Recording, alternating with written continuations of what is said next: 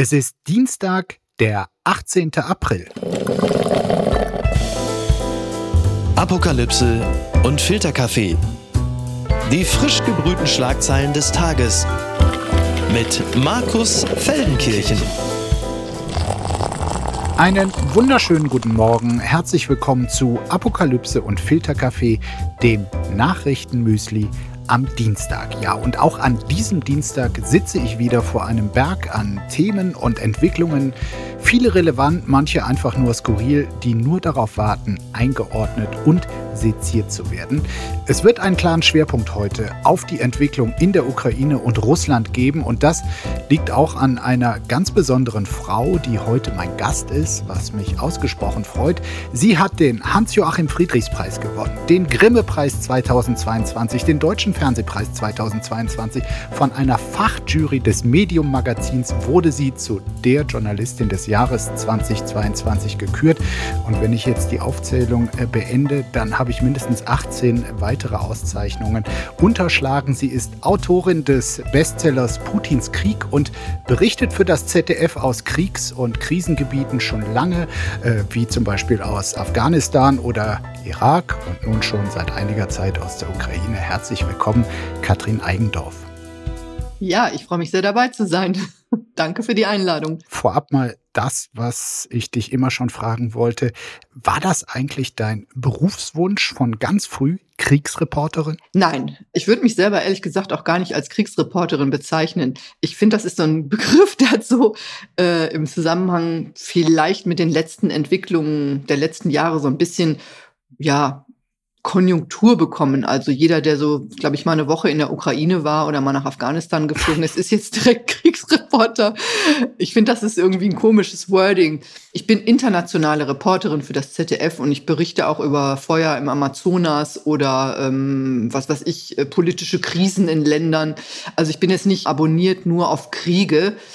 Mein Ziel war eigentlich schon sehr früh, dass ich Journalistin werden wollte. Und ich war eigentlich nie jemand, der so sich als Edelfeder gesehen hat oder so als jemand, der wahnsinnig toll schreiben konnte, sondern es war eigentlich immer eher so von Neugier geprägt. Und das sehe ich bis heute als wahnsinniges Privileg in unserem Beruf, dass wir ja einfach dabei sind, wenn Geschichte geschrieben wird, wenn die Welt sich in eine andere Richtung dreht. Ähm, und diese Neugier, das äh, ja, ist eigentlich für mich das Lebenselixier meines Journalistendaseins. Die Schlagzeile des Tages. Annalena Baerbock warnt China vor Aggression im Indopazifik. Bei den gestern begonnenen Beratungen der G7-Staaten in Japan hat Außenministerin Baerbock China vorgeworfen, die internationale Ordnung aufs Spiel zu setzen. Deutschland dürfe nicht wegsehen, wenn China das Völkerrecht breche. Es darf keine einseitige Veränderung des Status quo in der Straße von Taiwan geben, erklärte Baerbock. In dem Treffen mit den G7-Staaten sieht die Außenministerin ein Zitat Signal der Einigkeit und Entschlossenheit, das von den großen Demokratien der Welt ausgehe. Ja, also Annalena Baerbock äh, findet ja in diesen Tagen mehrfach harte Worte gegenüber China, zumindest was äh, die ehrpurzeligen Chinesen als harte Worte empfinden. Äh, vor zwei Tagen erst war sie in Peking und stand dort neben dem chinesischen Außenminister und hat dort mit Blick auf den Krieg in Russland gesagt, niemand habe größeren Einfluss auf Russland als China. Und dann Zitat, aber ich muss offen sagen, dass ich mich frage, warum die chinesische Positionierung bisher nicht die Aufforderung an den Aggressor Russland beinhaltet, den Krieg zu stoppen. Das war schon für diplomatische Verhältnisse eine sehr, sehr klare Ansage und der chinesische Außenminister reagierte auch, äh, also pampig, äh, düpiert, aber dahinter steckt natürlich die Frage, ist das nun Mut oder Heldenmut von Baerbock, die richtige Strategie oder die falsche, um gegenüber China etwas zu bewirken? Ich würde das trennen, inhaltlich und in der Form. Also ich glaube, in der Form ist es schon richtig gegenüber einem Staat wie China ähm, eine deutliche Sprache zu finden und das anzusprechen, was wir eigentlich aus unseren Interessen als problematisch ansehen müssen. Und ich meine, das lehrt ja auch die Erfahrung im Umgang mit Russland, dass diese ähm, Verwässerungspolitik und der Glaube, dass wenn man mhm. Dinge nicht äh, klar anspricht, äh, dass die Verhältnisse dann ja im Prinzip besser macht. Das haben wir über viele Jahre erfolgreich praktiziert. Ja. Genau. Und ähm, in, insofern finde ich die Tatsache, dass Annalena Baerbock, sagen wir mal, Kante zeigt und Klartext redet, das hat sie ja auch im Umgang mit Russland äh, getan, auf eine sehr bemerkenswerte Art und Weise, finde ich gut. Womit ich ein bisschen Probleme habe, ist die Welt aufzuteilen in wir, der Westen, und China, Russland als Gegenmodell. Die Welt heute ist viel komplizierter. Fast die Hälfte der Weltbevölkerung sieht sich gar nicht in diesen Blöcken ähm, verortet, ja? Wo, wo wollen wir denn einen Staat wie Indien verorten? Wo wollen wir denn ein Land wie Irak verorten? Ein Land wie Brasilien? Brasilien, bestes Beispiel, die jetzt zusammen mit der Vereinigten Arabischen Emiraten quasi und China äh, eine Initiative gegenüber Russland starten wollen. Ja, genau. Also das sind ja alles riesige Länder und das ist, wenn man die alle zusammenzählt, machen die fast die Hälfte der Weltbevölkerung aus. Also es ist ja nicht so, dass hier auf der einen Seite der Westen gegen ähm, Russland und seine Verbündeten steht, sondern die Realität ist ja viel, viel komplizierter. Und es ist ja auch nicht so, dass der Westen jetzt so einig wäre. Überhaupt nicht. Ähm, wir haben mitten in Europa Staaten, die man sehr wohl, ähm, ja, fast schon als Proxy-Staaten von Russland bezeichnen kann, wenn man zum Beispiel die Politik von Ungarn sieht, teilweise.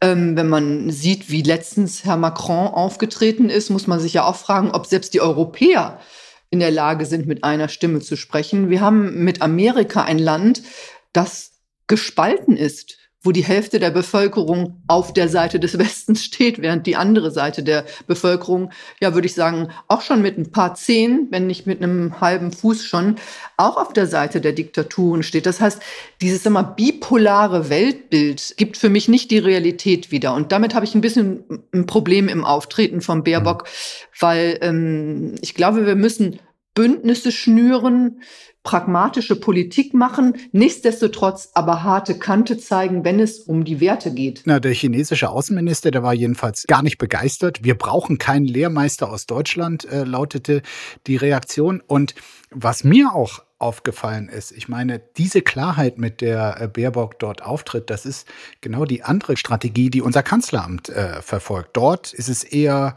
also die sanfte und nicht die schroffe Diplomatie. Man sieht das Wirken von Baerbock insgesamt eher so als moralapostolischen Ego-Trip äh, der Außenministerin, in weiten Teilen der SPD-Fraktion äh, auch. Ich meine, wir erinnern uns, der, der Bundeskanzler hat sich selbst dafür gerühmt, irgendwie in langen Gesprächen es dazu gebracht zu haben, vor einigen Monaten dass China zumindest die Verwendung von Atomwaffen als ähm, falsch und schädlich einmal öffentlich kennzeichnet und das wirklich als, als Erfolg und ähm, unter Verzicht auf kritische Worte.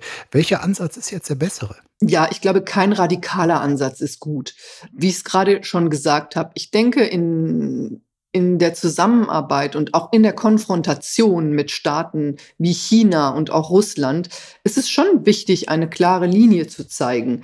Die Reaktion Chinas, wir brauchen keine Lehrstunden. Ich meine, äh, das sind Reaktionen, mit denen alle totalitären Staaten auf Kritik äh, an ihrer Politik reagieren. Das haben wir äh, von Putin schon gehört, das haben wir von Erdogan gehört. Also das ist ja ein Wording, das beschreibt ja nicht die Realität. Es ist ja nicht so, dass Annalena Baerbock mit dem, was sie da gemacht hat, China Lehrstunden erteilen will, sondern es ist ein ganz klarer Appell an eine gewisse Werteordnung. Und der große Erfolg, sagen wir mal, der Nachkriegsordnung in einem globalen Zusammenspiel zu gewissen Vereinbarungen zu kommen, an die sich alle halten, das ist schon ein Fundament, auf dem die Sicherheit der Welt aufbaut. Und wenn dieses Fundament gebrochen wird von Staaten wie Russland oder China, dann muss man dagegen klare Kante zeigen, denn dann geht es hier auch um unsere Sicherheitsinteressen. Heute geht nun der G7-Gipfel weiter. Es wird auch eine Erklärung mit Blick auf die Ukraine äh, erwartet. Ich meine, so ein kleiner Schönheitsfehler dieser großen Sieben ist ja nun, dass auch dort das supergroße China gar nicht dabei ist. Aber dennoch, was kann eine solche Erklärung für die Ukraine speziell bedeuten? Also für die Ukraine ist die Unterstützung des Westens der wichtigste Pfeiler, auf dem sie ihre Existenz aufbaut und auch ihre Zukunft. Also ohne Unterstützung des Westens aktuell in diesem Krieg könnte die Ukraine gar nicht mehr bestehen. Auch wenn man jetzt mal den Blick nach vorne wagt, ja, egal in welchen Szenarien der Zukunft wir denken, wird die Ukraine nur in einer Wirtschafts- und Sicherheitsstruktur mit dem Westen, und das ist ja auch ihr Wunsch, ihr erklärter Wunsch und auch die Ursache, die dazu geführt hat, dass Russland diesen Krieg mhm. begonnen hat, ja, ihre weitere Existenz sichern können. Und von daher sind solche Entscheidungen äh, für Kiew ungemein wichtig und da guckt man auch sehr genau drauf. Also ich würde sagen, das ist das, was westliche Bündnisse entscheiden, was an Strategien vorgegeben wird, an Unterstützung, ist fast genauso wichtig, wenn nicht vielleicht sogar wichtiger als das Kriegsgeschehen. Jetzt habe ich gestern Abend im Fernsehen mir etwas angeschaut, äh, eine Übertragung aus dem Schloss Bellevue und Bundespräsident Steinmeier hat dort, ich zitiere, das Großkreuz des Bundesverdienstordens in besonderer Ausführung äh, verliehen an die ehemalige Bundeskanzlerin Angela Merkel. Also da wirklich tolle Worte gefunden, als sei er schon lange Merkel-Fan, war er wahrscheinlich auch, deshalb hat er äh, auch so hoch gegen sie verloren damals in der direkten Auseinandersetzung. Merkel hat sich artig bedankt, aber war sicherlich eine würdige Veranstaltung, aber gerade vor dem Hintergrund von Merkels Russlandpolitik, die ja wirklich Teil des Schlamassels ist, in dem die Ukraine jetzt steckt, in dem aber auch die energiehungrige Nation Deutschland gerade steckt. Findest du da eine solch prominente Ordensverleihung angemessen und oder hat es dich einfach nur gefreut für Angela Merkel? Ich finde das nicht ganz angemessen, ehrlich gestanden, aber mhm. nicht wegen der verfehlten Russlandpolitik, weil die verfehlte Russlandpolitik kann man nicht Angela Merkel alleine anlassen. Das war im Kollektiv, ja. Verfehlte Russlandpolitik müssen sich eigentlich fast alle Parteien, bis vielleicht mit Ausnahme der Grünen, anlasten. Also die reicht ja hm. von der SPD und ihrer Appeasement-Politik bis über den wirtschaftspolitischen Zweig, ja, deutsche Industrie, bis zu ihr, die als Kanzlerin eben auch sehr stark äh, für diese Politik gestanden hat, der Annäherung an Russland, des Dialogs, ähm, Annäherung durch Handel. Das war eine falsche Politik.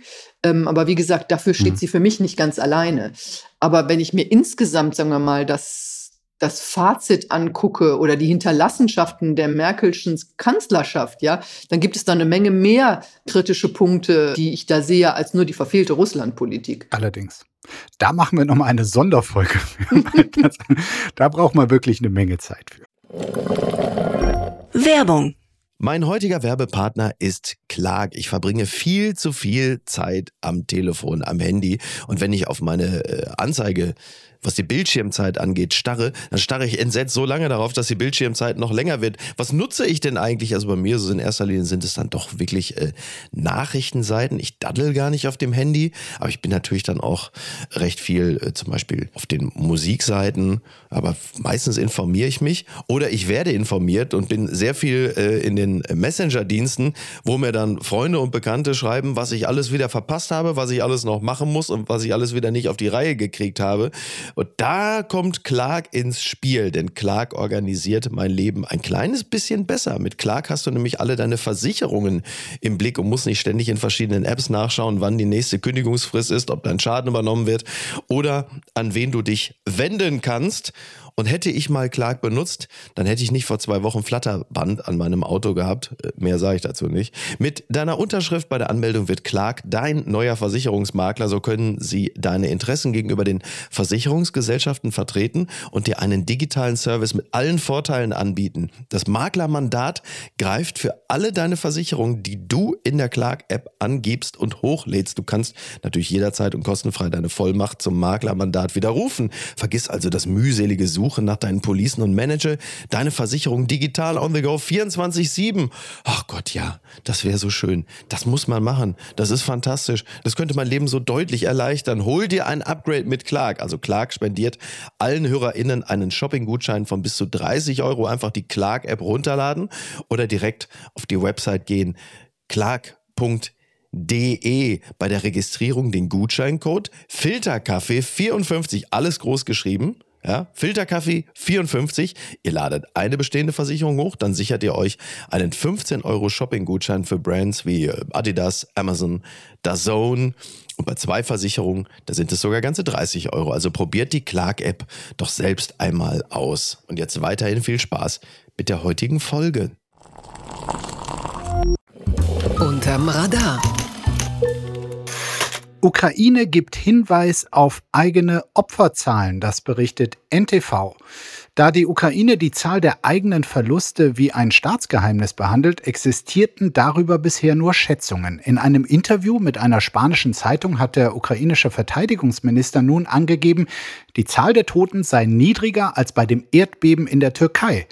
Bei dem Erdbeben im Februar waren der Türkei zufolge rund 50.000 Menschen gestorben. Russland hat seit September 2022 keine neuen Zahlen zu den getöteten Soldaten auf russischer Seite veröffentlicht. Zu diesem Zeitpunkt waren nach offiziellen Angaben rund 6.000 Soldaten im Krieg gestorben. Die Zahl der getöteten Wagner-Soldaten ist darin allerdings nicht enthalten. Ja, der Reihe nach, Katrin, nimm uns mit, ordne diese Zahlen mal ein. Warum wird die Zahl der Opfer von beiden Seiten überhaupt bislang wie ein Staatsgeheimnis behandelt? Naja, weil das sehr entscheidend natürlich auch für die Moral in diesem Krieg ist. Und es ist ja letztendlich auch eine Frage, wie stehen beide Länder da? Wie positionieren sie sich? Also die Frage Informationskrieg. Es ist ja ein ganz bedeutender Anteil dieses Krieges, was an Informationen rausgeht. Ich halte alle diese Zahlen für sehr, sehr fragwürdig und gar nicht zuverlässig. Auch die jetzt genannten von äh, ukrainischer Seite. Genau, also was Resnikow gesagt hat, finde ich ehrlich gesagt schon fast ein bisschen zynisch, zu jetzt mal den Vergleich herzustellen zwischen den Opferzahlen eines äh,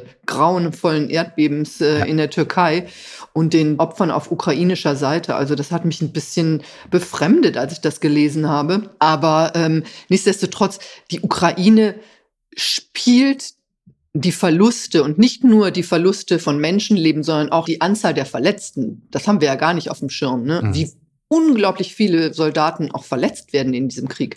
Ich gebe mal ein konkretes Beispiel. Ich habe im Sommer eine Reportage gemacht über eine Gruppe von Männern, die in der Territorialverteidigung sind. Also es sind sogenannte Zivilisten, die praktisch sich freiwillig melden für den Kampf an der Waffe und meistens dann in zweiter Reihe aktiv sind. Ähm, von der Gruppe, das waren 30 Männer, sind nur noch 10 übrig an der Front. Zwei sind tot, und die restlichen sind schwer verletzt und können gar nicht an die Front zurückkehren. Das ist jetzt nur so ein kleiner Ausschnitt, aber der zeigt sehr viel. Und wenn man sich die ganzen Puzzleteile als Reporter, wenn man in diesem Krieg berichtet, zusammenstellt, dann gehe ich davon aus, dass die Opferzahlen enorm hoch sind. Du glaubst auch mehr als die hier benannten 50.000? Ja, das glaube ich auf jeden Fall. Das ist halte ich für eine Zahl, die viel, viel zu gering ist. Was hältst du für realistisch? Wirklich schwierig zu sagen. Wirklich schwierig zu sagen. Aber das auf jeden Fall 50.000, das ist einfach unvorstellbar, wenn man es alleine mal hochrechnet, wie viele Soldaten in, alleine in einer Stadt wie Kharkiv, ja, äh, im Osten der Ukraine täglich auf dem Friedhof sind. Der äh, Zentralfriedhof reicht nicht mehr aus. Man hat inzwischen einen extra Friedhof gebaut, wo in Reihen, 35 Gräber nebeneinander gebaut sind und wo jeden Tag immer wieder neue Soldaten beerdigt werden. Und das ist ja nur ein auch Ausschnitt. Und wenn man sich das jetzt hochrechnet, ist die Zahl 50.000 einfach unrealistisch. Und auf russischer Seite halte ich sie für noch viel unrealistischer, weil wenn man sich die Kriegsführung anguckt, also die Kriegsstrategie der Russen anguckt, setzt sie ja ganz klar darauf, menschliche Opfer für vernachlässigbar zu halten. Das tun die Ukrainer ja nicht. Also Stichwort, was ich einen sehr zynischen Begriff finde, aber er trifft schon Kanonenfutter. Also dass einfach Menschen ins Feuer geschickt werden ohne Rücksicht auf Verluste. Das muss natürlich zu noch deutlich viel mehr Opfern äh, auf russischer Seite führen. Aber wie gesagt, beide Seiten hüten das als extremes Geheimnis und ähm, deswegen würde ich mich auf solche Zahlen nicht verlassen. Und selbst das, was sagen wir mal internationale Thinktanks angeben an Zahlen, unterscheidet sich dermaßen, dass man auch im Prinzip sagen kann, wir wissen es nicht wirklich. Ja, wir reden immer über den heldenhaften Kampf der ukrainischen Soldaten. Den gibt es natürlich auch. Das will auch niemand äh, relativieren. Die Wahrheit ist aber, glaube ich, auch, kein ukrainischer Mann darf seit Kriegsbeginn ausreisen. Und es gibt zunehmend Berichte von wirklich zunehmender aggressiver Rekrutierung neuer Soldaten für die Armee.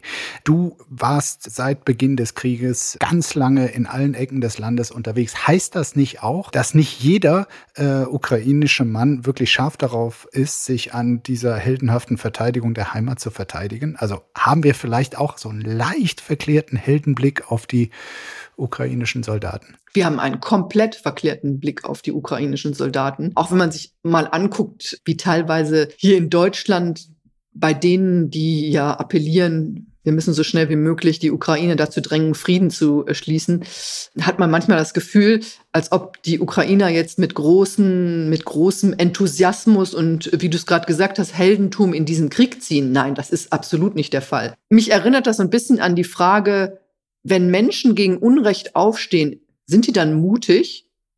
Nee, die sind verzweifelt. Und genauso ist das auch mit dem Heldentum der Ukrainer. Das ist geboren aus einem Akt der Verzweiflung und sicherlich nicht aus einem Akt des Enthusiasmus. Aus der Sicht der Ukrainer ist das einfach alternativlos. Was sollen die denn tun? Also wir diskutieren darüber in Deutschland immer so ein bisschen aus der Situation ja von Menschen, die Frieden als selbstverständlich ansehen. Aber wenn jetzt auf einmal russische Truppen vor Berlin stehen würden, was würden wir dann machen? dann würden wir wahrscheinlich ähnlich reagieren. Ein Teil der Leute würde sich einfach in Sicherheit bringen. Ein anderer Teil der Leute würde sich zur Wehr setzen. Man muss sich ja auch immer fragen, was ist denn die Alternative? Und für die Ukrainer, die in diesem Krieg als Soldaten ähm, ja ihr Leben aufs Spiel setzen oder auch, wie ich gerade erwähnte, als Freiwillige in der Territorialverteidigung, ist die Alternative, dass ihre Gebiete besetzt werden von Russland und was dann mit ihnen dort passiert, das hat sich ja jetzt schon oft genug gezeigt, was russische Soldaten dann machen. Es ist ja nicht die Befreiung, von der Putin spricht, sondern dann folgt Mord, Vergewaltigung, Plündern und schlimmste Menschenrechtsverletzungen. Und das ist das, was die Ukrainer im Prinzip in diesem Krieg äh, ja sozusagen motiviert. Das Kleingedruckte. Hat der Wagner-Chef ein Ende des Krieges gefordert? Das fragt sich unter anderem die FAZ. Jewgeni Prigoschin, der Chef der russischen Wagner-Truppe, wir sprachen eben schon über ihn, hat mit einem Blogbeitrag Verwirrung über ein mögliches Ende des russischen Krieges ausgelöst. Zitat, ideal wäre es, das Ende der militärischen Spezialoperation zu verkünden, um alle wissen zu lassen, dass Russland die geplanten Ergebnisse erreicht hat und in gewissem Sinne haben wir sie ja auch erreicht. Das schreibt Prigoschin. Russland habe bereits weite Geländegewinne erzielt und einen großen Teil der wehrfähigen männlichen Bevölkerung der Ukraine, Zitat, vernichtet. Da haben wir es wieder. Gleichzeitig sprach sich Prigoschin gegen Verhandlungen aus. Ihm zufolge ist jetzt vor allem eines wichtig, sich in den bereits gewonnenen Gebieten fest zu verschanzen. Jetzt hat dieser Mann wirklich große Verwirrung äh, gestiftet. Hat er wirklich ein Ende des russischen Vormarschs in der Ukraine zur Debatte gestellt oder wie interpretierst du das? Das ist das richtige Stichwort, interpretieren. Also man kann das, was in Russland derzeit passiert, einfach nur versuchen, in Zusammenhängen, die bekannt sind, zu interpretieren. Wirklich wissen wir es nicht und oft werden diese Zitate ja auch aus Zusammenhängen gerissen, manchmal auch so dargestellt, wie es eben gerade dann in den gerade aktuellen Kontext passt. Also was wir auf jeden Fall wissen und was klar ist, dass Prigoschin nicht einer ist, der dafür ist, diesen Krieg äh, am Verhandlungstisch zu beenden. Das hat er auch in diesem Blogbeitrag betont. Genau. Prigoschin ist der große Scharfmacher in diesem Krieg, sieht ja sogar äh, Putin und das hm. russische Militär sehr kritisch. Er hält sich für besser als die ja auch mit seiner Truppe. Ja, wo man auch sagen muss, die Geister, die Putin rief, die können ihm jetzt zum Verhängnis werden, ja. Also das äh, im Prinzip hat Putin ja darauf gesetzt, zu sagen, ich bin der Präsident, der Russland wieder groß macht, der Russland zur zur Größe zurückführt. Ich bin der Präsident, der euch eine Rolle in der Welt garantiert. Und was ist denn passiert? Genau das Gegenteil. Also Russland ist ja jetzt nun, steht ja in der Welt wesentlich schlechter da. Und das ist ja auch das, was zum Beispiel jemand wie Prigozhin immer äh, wieder sehr scharf kritisiert hat, dass er gesagt hat, wir investieren gar nicht genug Geld und Manpower äh, in diesen Krieg. Wie kann es sein, dass wir da so schlecht aussehen? Wie kann es sein, dass unsere Armee da so schlecht abschneidet? Also mhm. im Gesamtkontext des Krieges ist er ein Scharfmacher und ähm, ich interpretiere es so, dass er diesen Krieg möglichst schnell zu einem Ende bringen will und hier mehr Ressourcen fordert. Naja, was mich hat aufhorchen lassen, äh, diese Bemerkung, dass Russland im Prinzip jetzt schon die geplanten Ziele erreicht hat, die geplanten Ergebnisse eben mit dem Geländegewinn, den es gab. Also das ist äh, weniger vielleicht als von manchen erwartet, aber es gab ja welchen. Und eben indem äh, die, so zynisch es klingt, die äh, männliche Bevölkerung der Ukraine dezimiert wurde. Kann es sein, dass das ein Wording ist, was sich durchsetzen wird und tatsächlich zu einem nicht mehr ganz so entfernten ähm, Ende des Krieges beitragen kann, indem die Russen auf einmal anfangen zu erzählen, das ist doch hervorragend, was wir bisher erreicht haben. Jetzt können wir auch Schluss machen. Das halte ich für durchaus ein realistisches Szenario, denn äh, wir sehen auf beiden Seiten, dass dieser Krieg nicht mehr ewig dauern kann. Also auf ukrainischer Seite ist das große Problem, dass einfach irgendwann die Ressourcen ausgehen, vor allem die Ressourcen an Menschen, die diesen Krieg weiter führen können. Und dann wird dieser Krieg ja auf dem Territorium der Ukraine durchgeführt. Das heißt, die Wirtschaft wird immer weiter zusammenbrechen, die Zivilbevölkerung immer weiter in Mitleidenschaft gezogen. Dieser Krieg muss möglichst bald beendet werden. Und es gibt ja auch schon ähm, Spekulationen, auch, auch immer wieder Szenarien, die die Ukraine ausgibt. Da ist die Rede davon, dass in diesem Herbst dieser Krieg oder spätestens bis Ende des Jahres ähm, zu Ende geführt sein muss.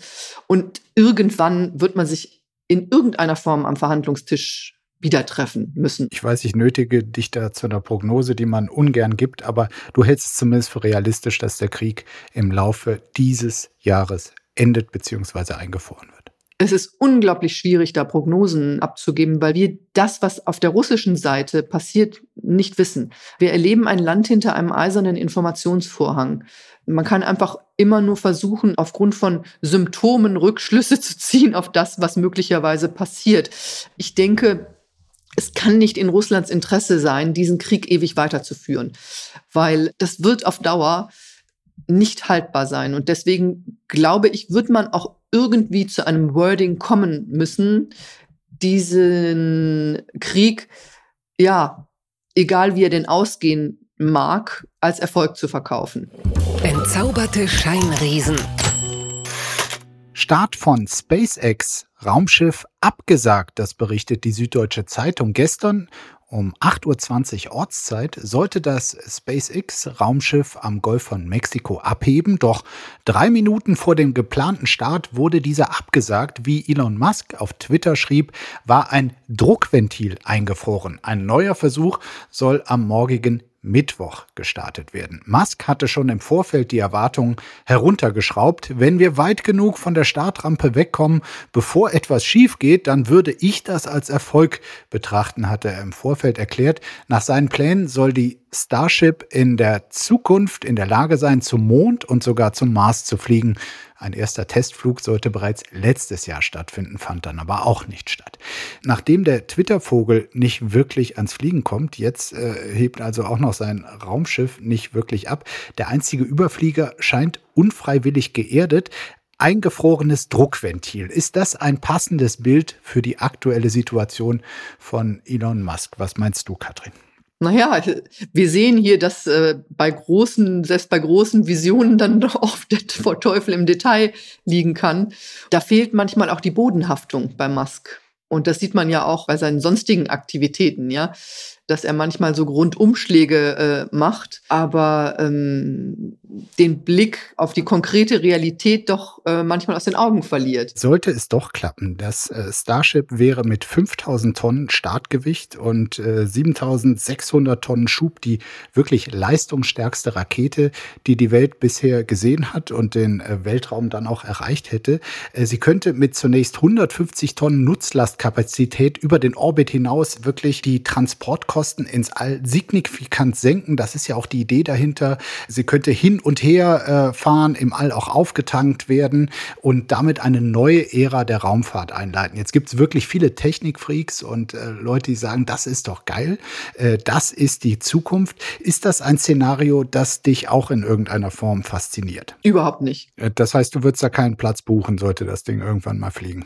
Überhaupt nicht. Also mich, äh, ähm, mich besorgen solche Szenarien eher, weil ich sehe, dass wir von den realen Problemen, die wir lösen müssen auf der Erde, dass wir überhaupt nicht im geringsten uns genug dafür engagieren, das anzupacken, was eigentlich die Menschheit am meisten bedroht, nämlich der Klimawandel.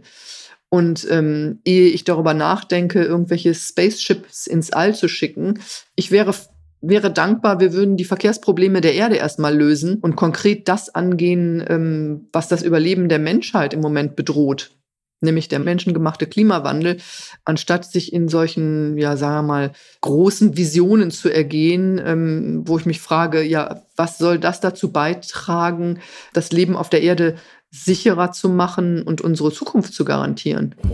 Gewinner des Tages. Das ist der beliebteste Nahverkehr der Welt, schreibt die Welt. Und jetzt halte ich fest, Katrin, in Berlin funktioniert ja vieles nicht, aber von ihrem Nahverkehr sind die Berlinerinnen und Berliner offensichtlich sehr überzeugt. Aus einer weltweiten Umfrage des Reisemagazins, alle kennen es, Time Out, geht der Berliner öffentliche Nahverkehr als der beliebteste der Welt hervor. Ganze 97 Prozent der befragten Berlinerinnen und Berliner gaben an, den Nahverkehr der Stadt regelmäßig zu nutzen und lobten vor allem seine Pünktlichkeit. Und ich meine, das im Mecker der Meckerköppe, weit in der Platzierung noch vor den beliebten, sonst immer hochgelobten skandinavischen äh, Städten. Und äh, ich als in Berlin Lebender kann nur sagen, völlig berechtigt, der Service ist tatsächlich gut. Zuverlässig ist die BVG auch meist. Äh, gut, die Insassen machen manchmal Probleme, aber aus meiner Sicht angemessen. Du bist ja auch hin und wieder in Berlin. Äh, wie nimmst du das wahr? Ja, ich bin ja auch Wahlberlinerin. ich nehme das ebenso wahr. Also ich habe in Berlin kein Auto. Das sagt ja auch schon sehr viel, dass man in einer Stadt wie Berlin ohne Auto zurechtkommen kann. Kann man Und sehr gut, ja. Ich setze durchaus auf den öffentlichen Nahverkehr ja, er ist pünktlich, er funktioniert vernünftig. Was mich manchmal mega stört, sind die unverschämten Kontrolleure, wie die ruppig manchmal mit den Leuten umgehen. Ich würde jetzt auch nicht sagen, dass das der beste öffentliche Nahverkehr ist, den ich äh, weltweit erlebt habe. Also da gibt es Modelle, die besser funktionieren. Aber nichtsdestotrotz, bei den vielen dysfunktionalen Gegebenheiten, mit denen wir es in Berlin mhm. zu tun haben, ist der öffentliche Nahverkehr sicherlich ein herausragendes, gutes Beispiel für es geht. Also ich gucke hier mal gerade ins Ranking, in die Top 20. Da ist auf Platz 2 dann hinter Berlin-Prag Ukonchete Vistu Banastop Dwesche se Savirai, äh, sagt man dort. Und auf Platz 18 Peking.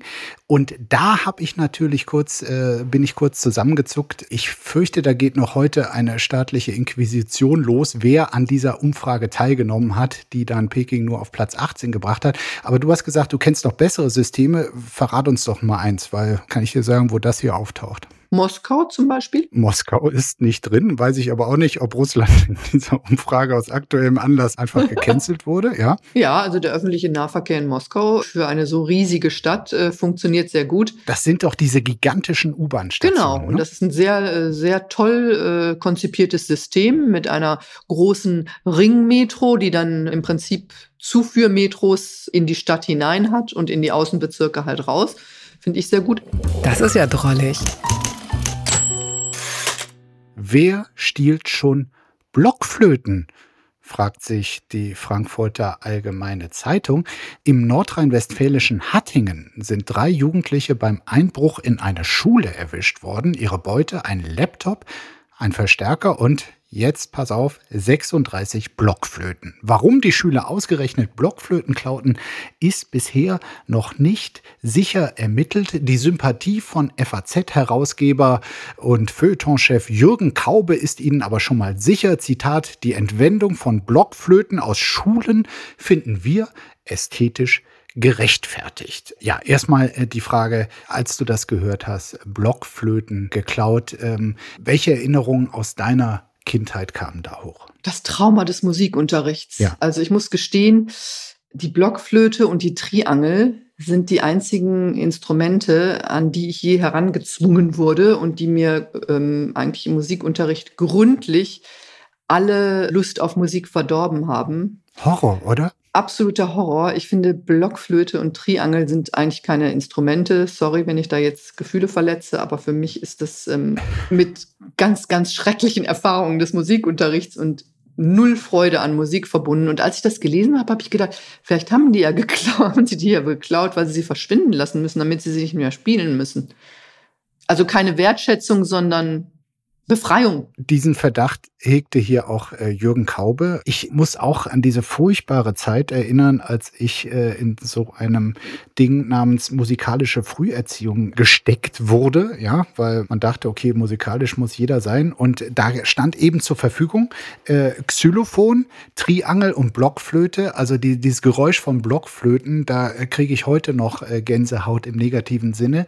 Xylophon, äh, okay, aber äh, Triangel habe ich sehr gemocht. Da konnte man einfach nichts falsch machen. Ne? Da musste man einfach nur äh, gegenhauen. Das Fazit war jedenfalls, dass dort die Lehrerin irgendwie nach zwei Stunden meiner Mutter sagte, wissen Sie, Frau Fehnkirchen, Ihr Kind muss nicht alles können. Es ist okay, dass er hier kein Talent hat. Und dann war dieses Kapitel für mich Gott sei Dank erledigt.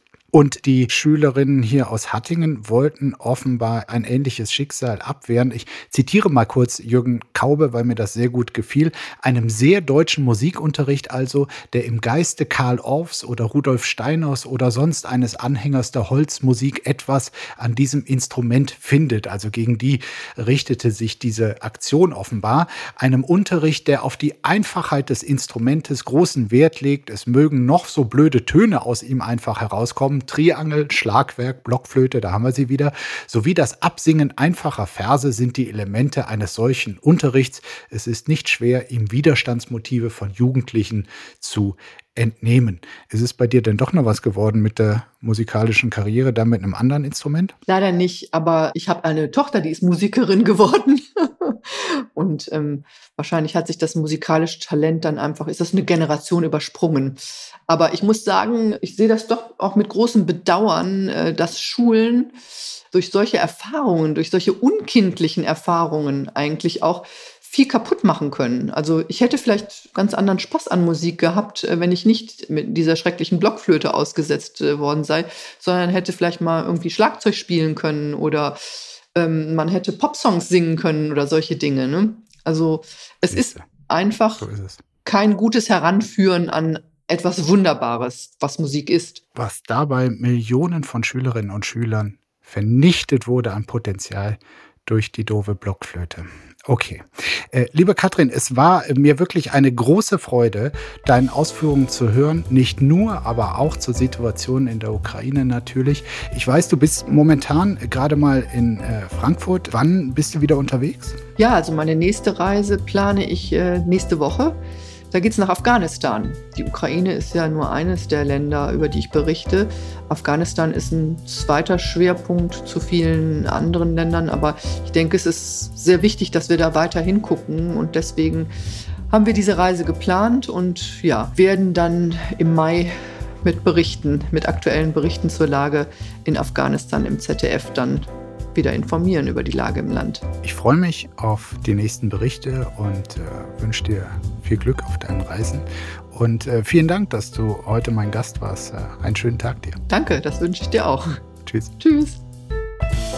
Apokalypse und Filtercafé ist eine Studio Bummens Produktion mit freundlicher Unterstützung der Florida Entertainment. Redaktion Lena Fränking und Marie-Sophie Schiller. Executive Producer Tobias Baukage. Produktion Hanna Marahiel. Ton und Schnitt Lara Schneider.